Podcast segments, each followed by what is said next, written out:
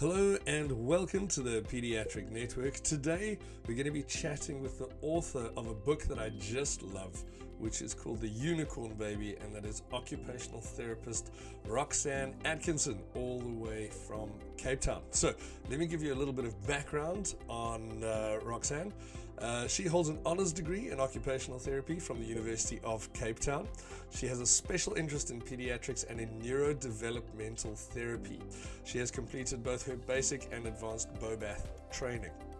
Since graduating 2006, Roxanne has worked across the public and private sector at Milner Road Private Practice, uh, Vista Nova School for Children with Cerebral Palsy, Red Cross War Memorial Children's Hospital, and Victoria Hospital Wynberg. Roxanne opened her own private practice January 2015, working mostly with families with children aged 0 to 7 years of age who have developmental delay or trouble learning age appropriate skills. Her focus has been on early identification education, and empowering caregivers and giving evidence based intervention where necessary. Roxanne enjoys lecturing, consulting, and mentoring other students and therapists. Now, after discovering that uh, parents of both typical and atypical babies wanted more information regarding their baby's development, Roxanne started the How to Thrive workshops.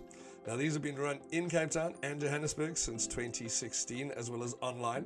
And in 2018, to assist parents further, she started running regular baby screening clinics alongside speech language pathologist Jenna Fisher and nursing sister Cindy Homewood to help parents with babies who've had a rough start. Roxanne consulted to Sealy for seven years as their sleep expert, where she was tasked with translating sleep journal articles into easy to understand blog posts. This has led to great interest in cultural differences, sleep science, and sleep genes as they impact infant, toddler, and child sleep.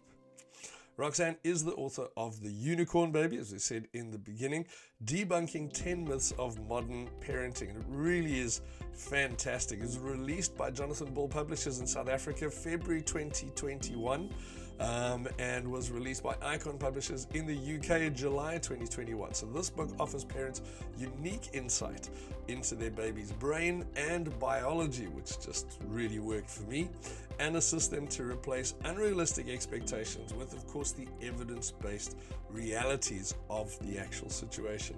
One of the myths that is thoroughly debunked is the idea that babies need to be taught to sleep through the night. Roxanne has featured on international blogs such as The Delivery, as well as local media in South Africa, Parent 24, uh, News 24, Die Groot Ontbyt tussen ons, uh, there's some Afrikaans for me, and The Pippa Hudson Show on Cape Talk, as well as Espresso on SABC3. And now we have her here on the Pediatric Network. Please help me, oh, please help me welcome Roxanne Atkinson. Hello and welcome. Thank you, everybody, for coming back to the show. My name is Mike Marinas. I'm your host here for everything chiropractic and pediatric related. And today, I'm always happy when I get to speak to an author. Today, I get to speak with OT Roxy Atkinson. How are you doing? Great. Thanks. Glad to be here. Good. Lovely to have you on here. I got put onto your work, the book that that uh, inspired me to get hold of you, The Unicorn Baby, through another chiropractor uh, who's who's down in Cape Town, and she said, "You got to read this. You got to check it out because I think it's just down your alley, and it absolutely is." Um, so, just uh, give me an idea of what made you put together a book that you could, um, you know, uh, be able to explain to parents what's going on with babies. So I, I kept coming across research. I'm a bit of a nerd, so I absolutely love journal articles and I love seeing how people um, go go about their research. And I found there was this massive gap between what we knew from research and what people were being told in the in the parenting realm.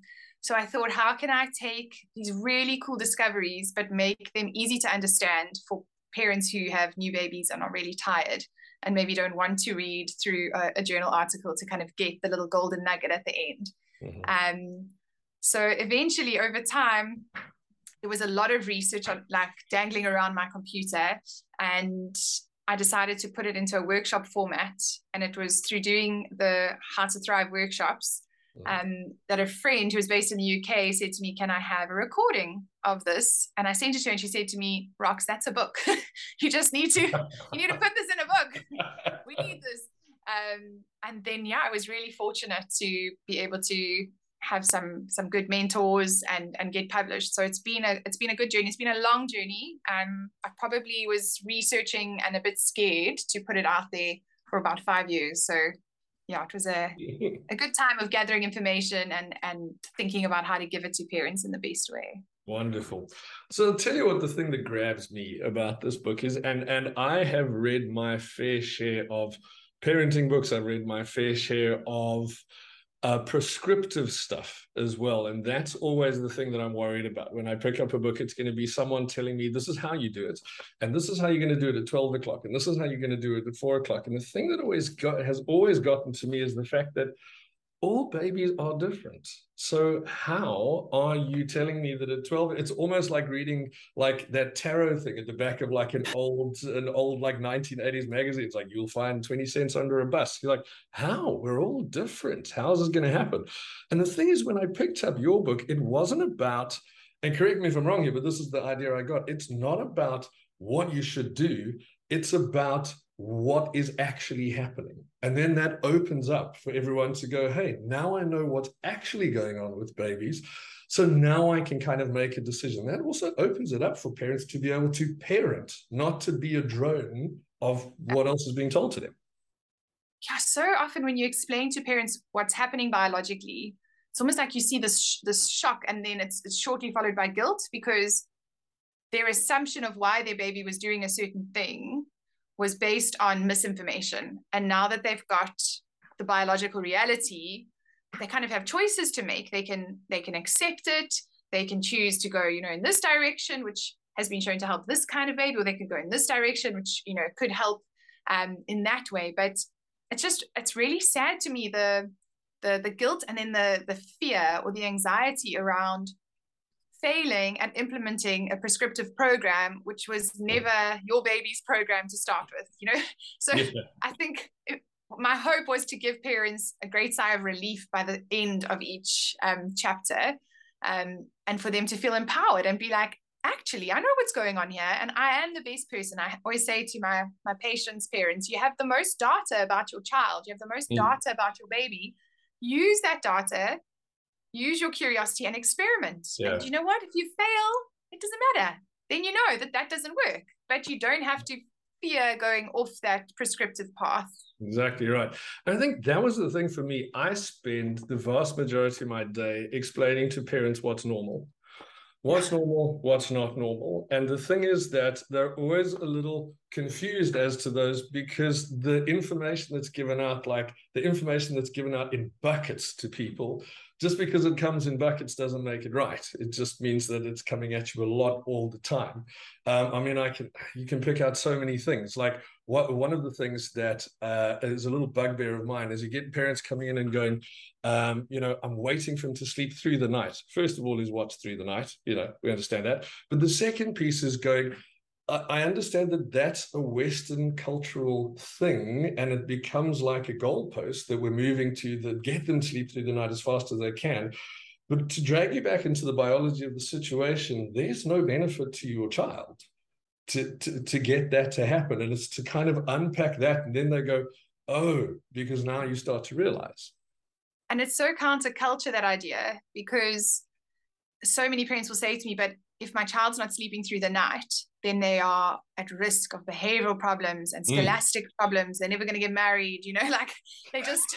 They're just always going to be, yeah. the worst person ever, and we are not going to sleep, and our marriage is going to fall apart, and they'll have divorced parents, and you know, it just like gets really out of hand really mm. quickly. Mm. But it does take it does take time to to unlearn. I often say to parents that you know, I'm going to tell you something that's going to going to make you unlearn something that's been important to you, or what you thought was the goal. So I talk a lot to parents also about the fact that just because something is good for you doesn't mean that focusing on that thing is going to make it any more likely. So just because sleeping through the night is good for parents mm. um, and they would like it, sometimes by focusing on that thing for their baby, they actually cause more dysfunction because they do certain things that are just so unhelpful for mm. sleep, like creating this anxiety around it. Um, you know, I obviously see the more extreme cases, but I'll see kids who are now like refusing to go into their cot. You know, they're Spider Manning on the side of their cot, will not go down, or vomiting at night. Um, you know, as it's getting darker, starting to like these kids are really having like a huge, you know, sleep anxiety. And I say to parents, obviously, the goal with sleep is to have a positive relationship with sleep. Mm. Um, it's to love sleep. It's to look forward to to going to bed. Um, and I always at the beginning of my sessions, because parents like they they want to impress me with all the things they've tried for sleep. Um, and I say to them, like, I don't actually have a preference, like between cot and mattress and your bed. And I don't have a preference because I'm not in your house at night. Like you are mm. the only ones that are there and you know if it's working or not. Like I have my ideas, but you know, you must give your your ideas a go and see what happens. And it was really interesting listening to Pamela Douglas in one of her her talks that I'm busy with. Um, and she was saying how research now shows that if you educate adults about how important something is, like breastfeeding or tummy time or sleep, it actually makes the chance of the child achieving those things less. Because by parents being so focused on how good this thing is for their child, yeah, they kind of mix it up because they, they get in their own way. Yeah. Um, and I thought, yeah, this is why, like, we can't just tell parents sleep is good we need to actually tell them like this is what normal sleep looks like this mm-hmm. is the the benefit of waking up at night you know and i think one of the situations that i see that makes me really angry is parents who have brought in a sleep trainer usually around like the four month mark which mm-hmm. is often when the baby's needing the most milk because they haven't yet started solids and they're bigger and they're mm-hmm. rolling and then that person will limit the feed say no night feeds and then mom stops breastfeeding even you know she's like gone through this whole journey to get to this point where it was all working out mm-hmm. and because now she's not getting enough stimulation because there's no feed at night anymore and i often never know if i should even put that puzzle piece in place for the parents when they tell me their story um, sometimes if they're saying we're wanting to get breastfeeding going again um, I'll explain to them that you know you actually need to have more time on the breast then for that yeah. that to happen, and that's often like a aha moment where suddenly mm-hmm. they're like, I can I can use feeds to help me and them and sleep yeah. what like and my heart just breaks because they've kind of had this period of time where they lost out on some joy which you know you like there's not there are a lot of things that are very joyful about being a parent but there's yeah. a, lot that that isn't and so mm-hmm. i just mm-hmm. feel like whatever joy you can kind of grab onto in that that first year which is such a difficult year for everyone i'm like get a girl go like go get your joy don't let anyone take that from you I love that. It's so important. It's so important to see it that way because that's the thing. It's not it's not all about judging and it's not all about this is right, that's wrong. It's about going, this is what it is. And inside there, there are going to be things that are tough. And I think we have to acknowledge some of those things. Yeah. Like in the book, you acknowledge the fact that, you know, you're not getting your body back. You you are literally building a new body you know and your your your social life is going to change because that's how it's designed to be. And at the end of the day that's what it is. But then the flip side of that is all this quiet time with each other and this oxytocin production with each other and having these things. And i think it's exactly you've actually you've actually kind of crystallized it for me now. It's it's being able to bring out those high points um, and be able to to almost focus on things that are going to be helpful instead of going sleep sleep not working go like hey inside there there are these like nuggets of time that you can really get and you can only get them now and just go and enjoy them. Yeah completely and i think you know even with things like how, how i warn parents is if anything is like really simple in terms of someone will say to you like oh um is your baby doing 20 minutes of tummy time a day? Oh they not. Oh well you know what that means you know that that means your baby's not going to crawl and if they don't crawl they're not going to be able to write properly at school and if they can't write properly at school they're failing and if they fail school what job are they you know and i think whenever you get into one of those cycles mm. where it's it's almost like that snowball that's where i always want to say to parents like whoa whoa whoa okay let's slow down. Let's just look at this from a historical point of view too because that i also really enjoyed with this book is going like who said we must feed every four hours? Yes. When did that start? I love that. And then going back yeah. and being like, is that how that started? Are you kidding mm. me? It was like, you know, a hospital manager back in like the 1900s was like, mm. okay, we've got nurses and they have 12 hour shifts. And like, how can we make this work so that, you know, there's we there's no ways we can respond to every patient when they when they're hungry so we're just going to feed everyone at this at the set interval um, and then somehow that which is if you think about it like a hospital environment multiple babies what worked there now gets spread across the world. It, it it's just it's actually quite amazing how how the yeah. misinformation spreads. So yeah i think i i also I have like an interest in like looking forward and just thinking you know how what is what is our population going to look like if we keep missing these cues? Like if we keep withholding touch and we keep withholding feeds and we keep withholding attention and we keep withholding eye contact. I got a, such mm. a funny video from a mum who yeah. was told she mustn't look at her baby at night. Ah, i just told her look it's very difficult to feed a baby and not look at them. Um yeah. how do you know what's going on? But exactly. Yeah Isn't i just weird? And and i had this i had this conversation with with with, with dr douglas as well where we dehumanize babies to the point that they are like completely robotic. And the thing that I always like doing is is uh, is giving the the month and year test. So you go like if you have a six week old, that's fine, and you want to not look at them. That's fine, but then would it work for a six month old? And would that work for your six year old? And would it work for your 60 year old? You know, if, if like your husband comes home and you go, well, I'm not looking at you because if I do, then you're going to expect me to look at you next time. And and the thing is, if you can pull it into that space, you yes. start to go, it's ridiculous that we're doing this. Yeah. yeah. Exactly right.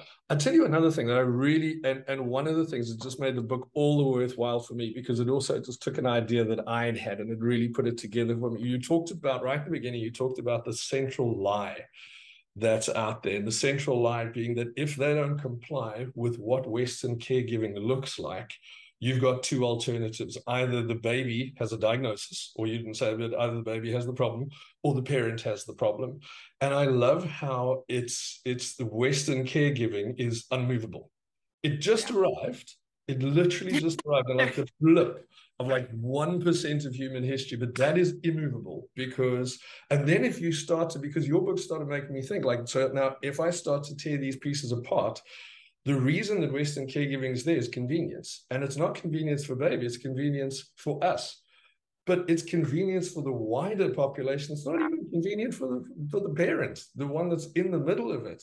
But it's this this sort of generalized convenience that we do the things we do because then you know. And if your baby's not doing that, oh, then your baby's going to get uh, you know some sort of diagnosis or there's some sort of problem because they're not living up to this uh, thing, and it's this thing that needs to be chipped away at. Yeah. And I think that more parents have access to these realities I almost feel like it's baby empowerment. Like we're going to, you know, we've had mm. women empowerment still on the go, but it's gonna the next step is gonna be baby empowerment, which yeah. says like actually these babies need responsive carers. So how do we give them that? Well, that's you know that's not such good news to you know a big creche or to you know to a society that's maybe relying on um, two parents that are doing 12 hour shifts a day because it's mm. that industrialized sector. And I think what's exciting about the time that we're in now is that a lot of jobs actually require us to be individuals.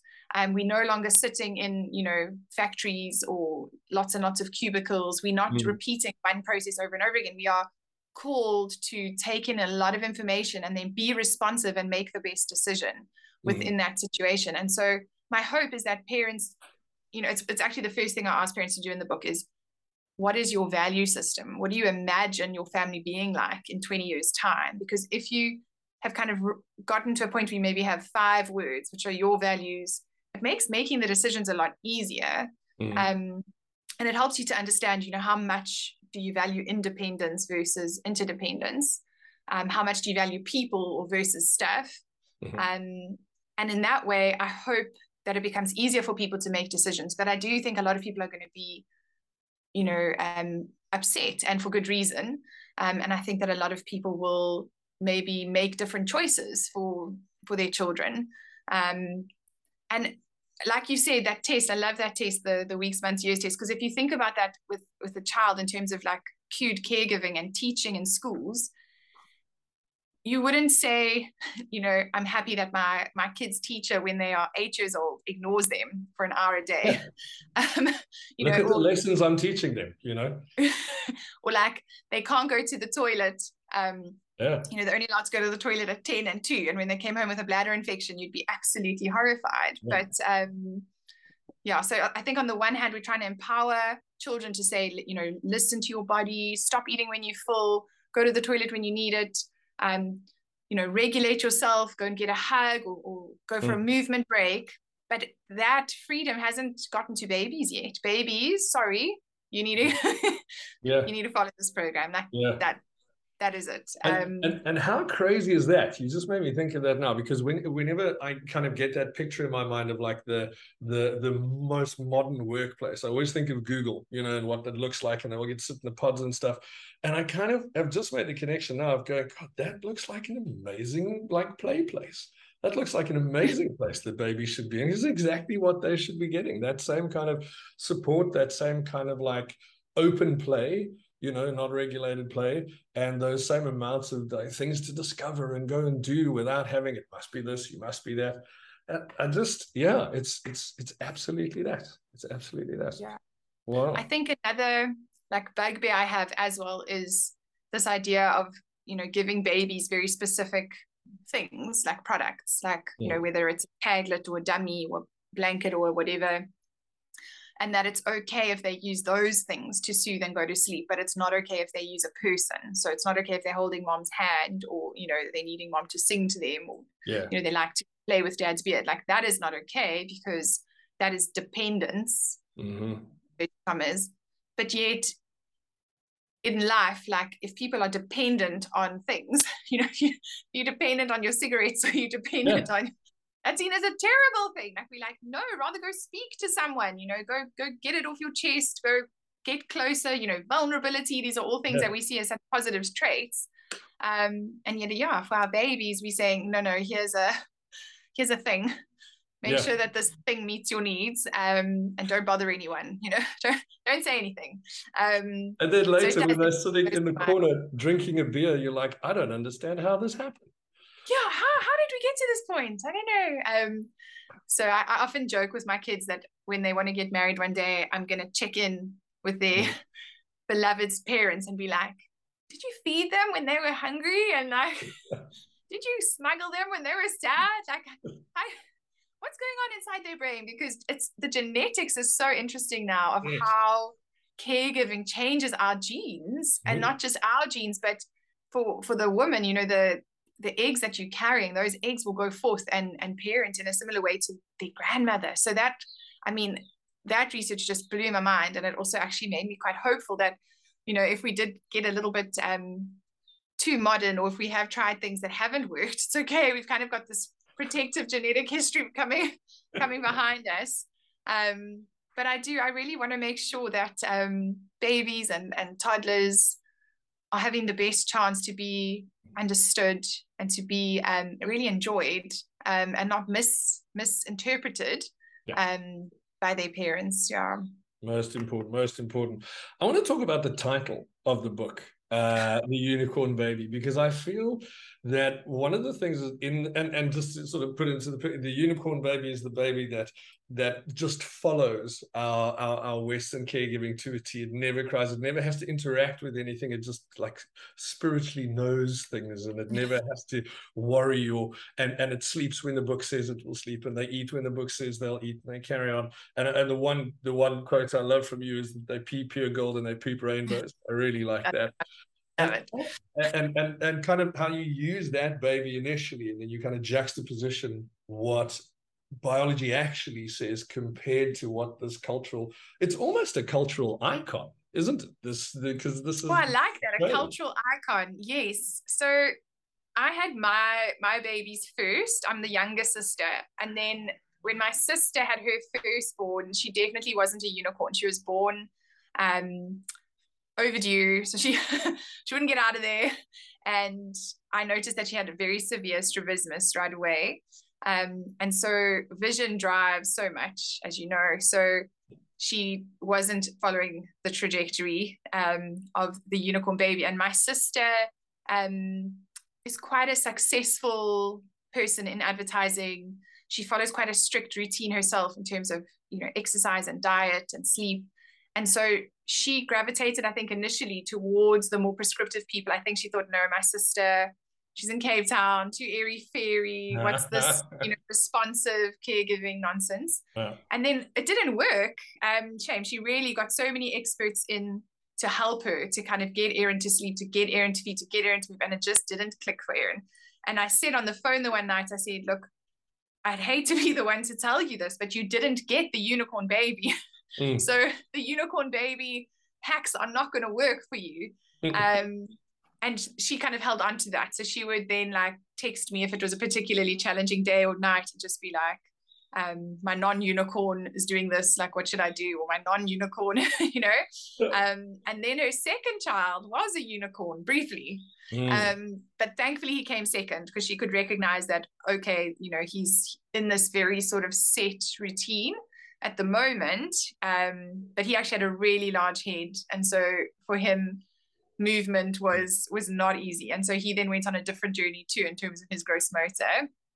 And I think if it hadn't been for my sister having that experience, we probably wouldn't be as close as we are because I think, yeah, it would be quite challenging for me to know mm-hmm. that um, she hadn't she hadn't been able to i guess be be humbled and to get to a place where you don't judge because i think that's the other side of the coin is if you've had the unicorn baby and i get long letters from mm-hmm. parents we do have the unicorn baby and there's nothing wrong with it and i say to them yes you are you are fortunate in inverted commas that you've mm. had a, a baby that fits into the western cultural norms i said but hold on to your hat because this baby's mm. growing up and once this baby knows themselves better and has preferences and has opportunity to choose, your unicorn is going to be gone. um, my story. That is exactly my story. So my daughter arrived weirdly five weeks early and all sorts of, yeah, all sorts. And then she arrived, and honest to goodness, if she did not have a copy of Baby Sense, a copy of this, and a copy of that underneath her pillow, she did everything exactly when she was supposed to. And that messed me up because I was working with kids at the time. And then I was like, you know what? It's obviously me. And I'm, I'm amazing. I'm here to help, you know, and let me just be in your presence and I'll help you. And for two years, I walked around like an idiot. And then my son arrived. And I was what is going on? Because I, if anything, I should be better than this. So was son premature? No, no. Okay, was, so I have this. I have yeah. this observation where I feel like if you have a premature infant, they almost too little, and their nervous system is too immature for them to to cue. And so mm-hmm. I feel like they get shaped by that NICU environment, which is can be a huge blessing for the parents because when you take them from that environment home, they do they they stick to it, mm. which is wonderful.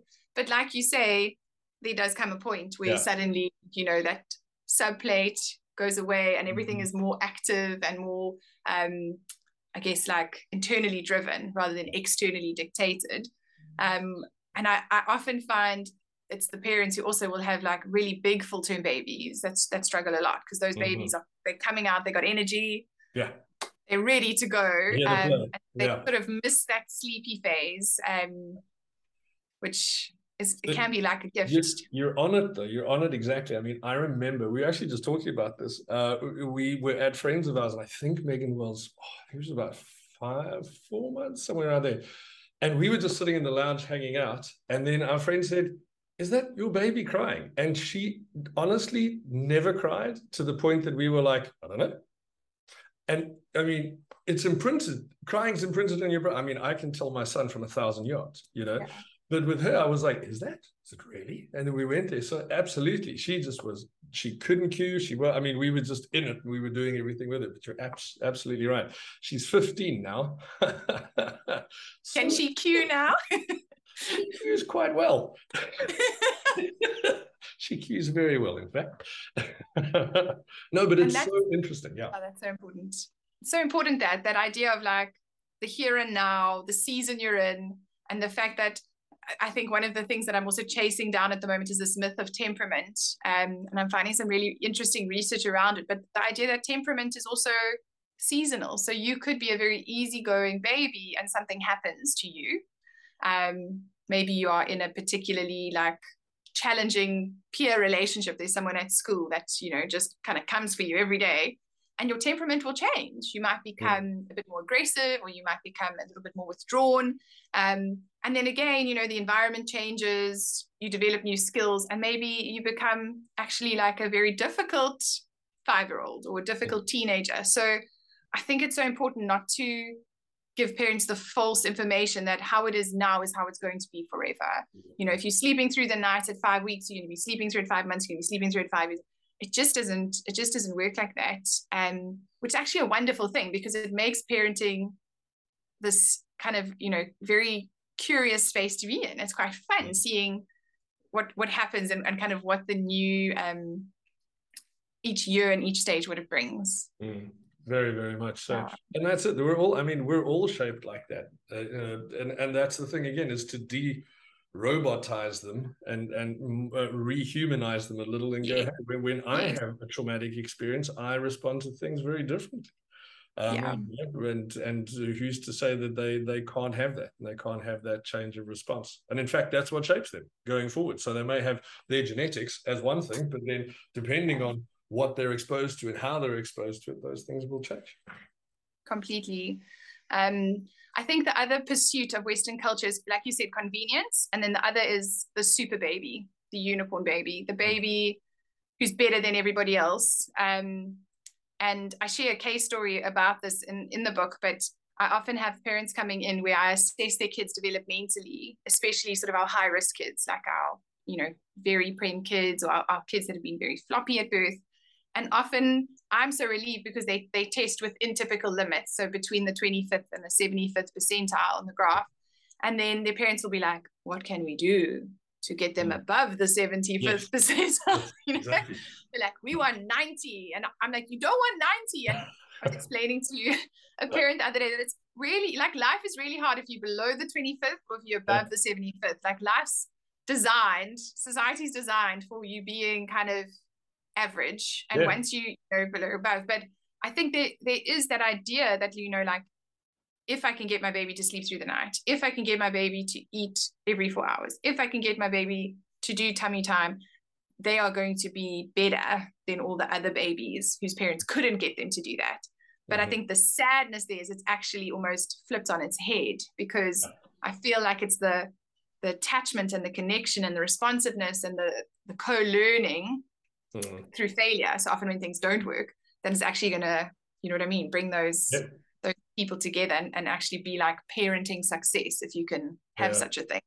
Um, That's the thing, you know. I generally talk about this sort of like you, you you don't get the Hollywood movie where the kind of the guy meets the girl, they get into the car and they drive off. Like that movie sucks. No one's gonna go and see that movie. What you want is where this gets wrong and they misunderstand each other, and then this one falls out and then this and that. And after an hour they've understood and there's been this whole rip and repair going on. Yeah. And that's where you get this relationship building from. And it's almost to try and reframe that, rephrase that for them and go, you know, it's, it's such a it's such a cool thing that you get to do. It is. And I just hope that uh, if people are listening to this and they're like, oh my gosh, you know, for three years I was totally disconnected. I was had the child on the fridge and I just didn't respond, didn't make eye contact. For them, I'd like to say like it's not too late. Um, you know that there was that beautiful research I mentioned in the book, which shows that if you touch and care for another human being, you get the same changes as mums do when they are nursing their babies. And when I read that, I felt so hopeful for all of the kids in our country who you know are foster kids or who yes. have been adopted for people who maybe you know you, you yourself you had severe postnatal depression or you you couldn't be emotionally available in those early years. Like it's not too late. Like you can you can do it now. And i think um that's really the beauty of the human brain too is that it is so adaptable that we not we don't get stuck. You know you're not 25 and that's it. Um yeah. no more learning for you. Um and so I sometimes have have parents who will reach out and say, you know, I'm having trouble connecting with my four year old. We've never really gotten on, or we've never really had anything. And I see it as my homework there to find a way for them to connect. And oops, sorry. So, so yeah, that would be my encouragement to any parents that are kind of listening in and thinking, "Oh, damn, I went for the whole prescriptive route, and now I'm not as connected as I'd like to be."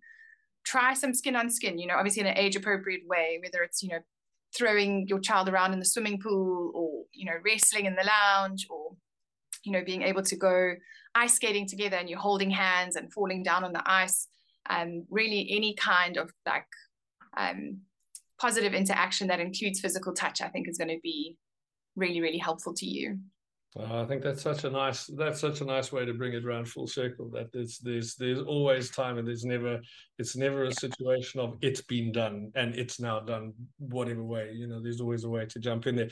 And I think that's sort of our job. I always see that our job as as as healthcare providers is to be able to give as much efficacy to the parents as possible. And it's that kind of wording, it's that kind of thing. Because I cannot tell you the amount of parents that I get that come through here that have seen a healthcare provider that 99% of what they were told is what they've done wrong. And then they have nothing to fix it. And I always think to myself, I wonder if that's a lack of understanding on the part of the provider that they didn't know what to say. So they kind of just backed into the corner of going, well, I can't, you know, you've done it wrong, so now it can't be helped. And you just think there's so much research out there. There's so much evidence about things that you can do at home and kind of pass the ball back. Because the thing is, again, it's the same as if I teach you something, that's fine. But if you learn it yourself, like it's forever, you know, and it's that that thing of going home and learning it together and building together. I had an interesting interaction with a pediatrician who's just had her first baby, and she went off for her first weigh-in check. Mm-hmm. And the nurse, before before she'd even looked at the Road to Health chart and seen the weight curve, she said to her, um, How often are you feeding? And she said, Every sort of one and a half to two hours. And she said, No, mm-mm, mm-mm. something's wrong here. Something's terribly wrong. And then gave her like a 40 minute lecture on scheduled feeding and spacing feeds and all of this.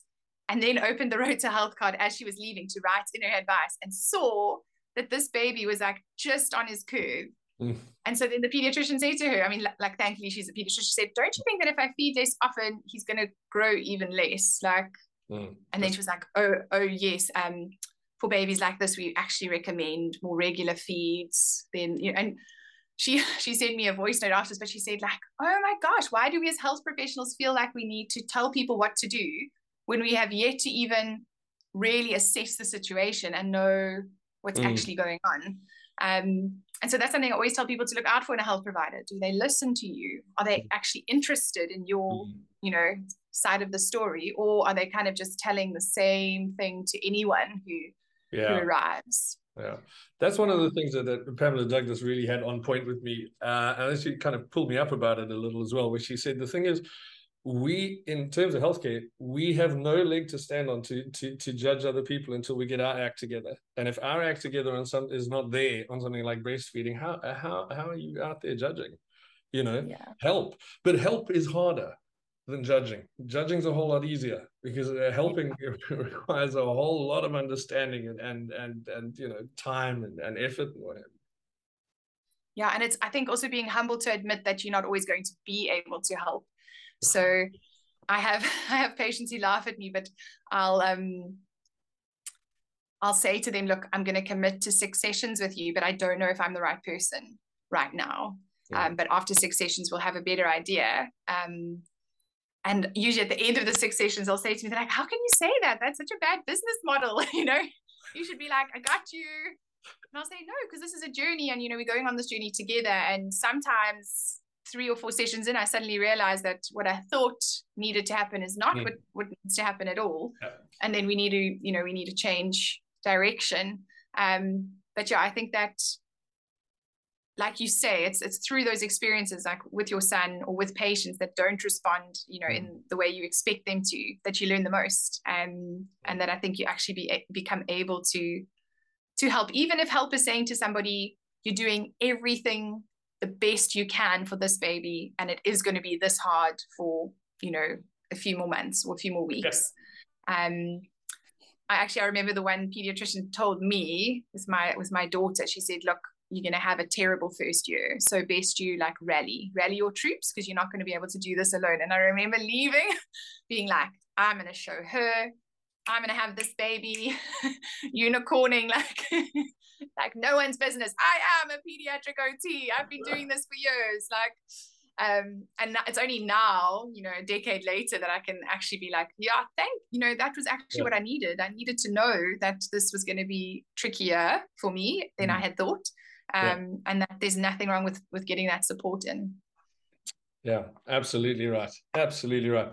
Roxy Atkinson, thank you so much for spending your time with us here. I think it's been it's it's I always am just over the moon when I get to speak to someone that's in the same realm and someone that's you know actually put their thoughts down into into a book and that's out there. And uh, I'm going to link the, the, the book below and wherever it is you're watching this, get a hold of it. I loved it. Um, eternally grateful for Chantel for putting me onto it. Um, anything that you'd like to sort of end with? Anything you'd like to just sort of wrap wrap up? Um, I think no, I think that this has been such a lovely opportunity. Thank you for having me. And I hope that this kind of sparks some more conversations um, and some more curiosity, um, both in the health professionals um, who you train and then also the parents who, who follow you. Thanks, Mike. Wonderful. Thank you so much for hanging out. It's been great.